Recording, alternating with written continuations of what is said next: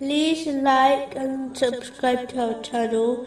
Leave your questions and feedback in the comments section. Enjoy the video. Continuing from the last podcast, which was discussing chapter 50, verse 19. And the intoxication of death will bring the truth. That is what you were trying to avoid.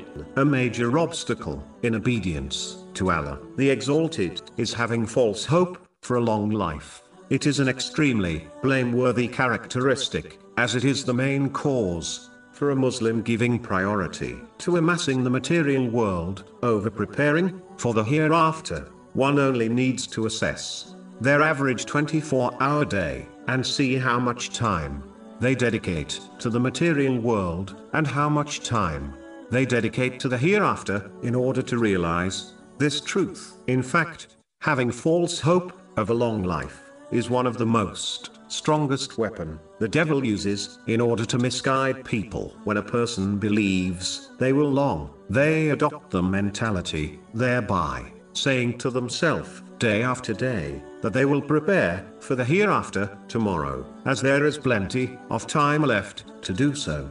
In most cases, this tomorrow never comes, and a person passes away without adequately preparing for the hereafter. In addition, false hope of a long life causes one to delay sincere repentance and changing one's character for the better, as they believe they have much time left to do this. It encourages a person to hoard the things of this material world, such as wealth, as it convinces them they will need these things in their long life on earth. The devil scares people into thinking that they must hoard wealth for their old age, as they may find no one to support them when they become physically weaker, and therefore can no longer work for themselves. They forget that the same way Allah, the Exalted, took care of their provisions when they were younger, He will provide for them in old age too. In fact,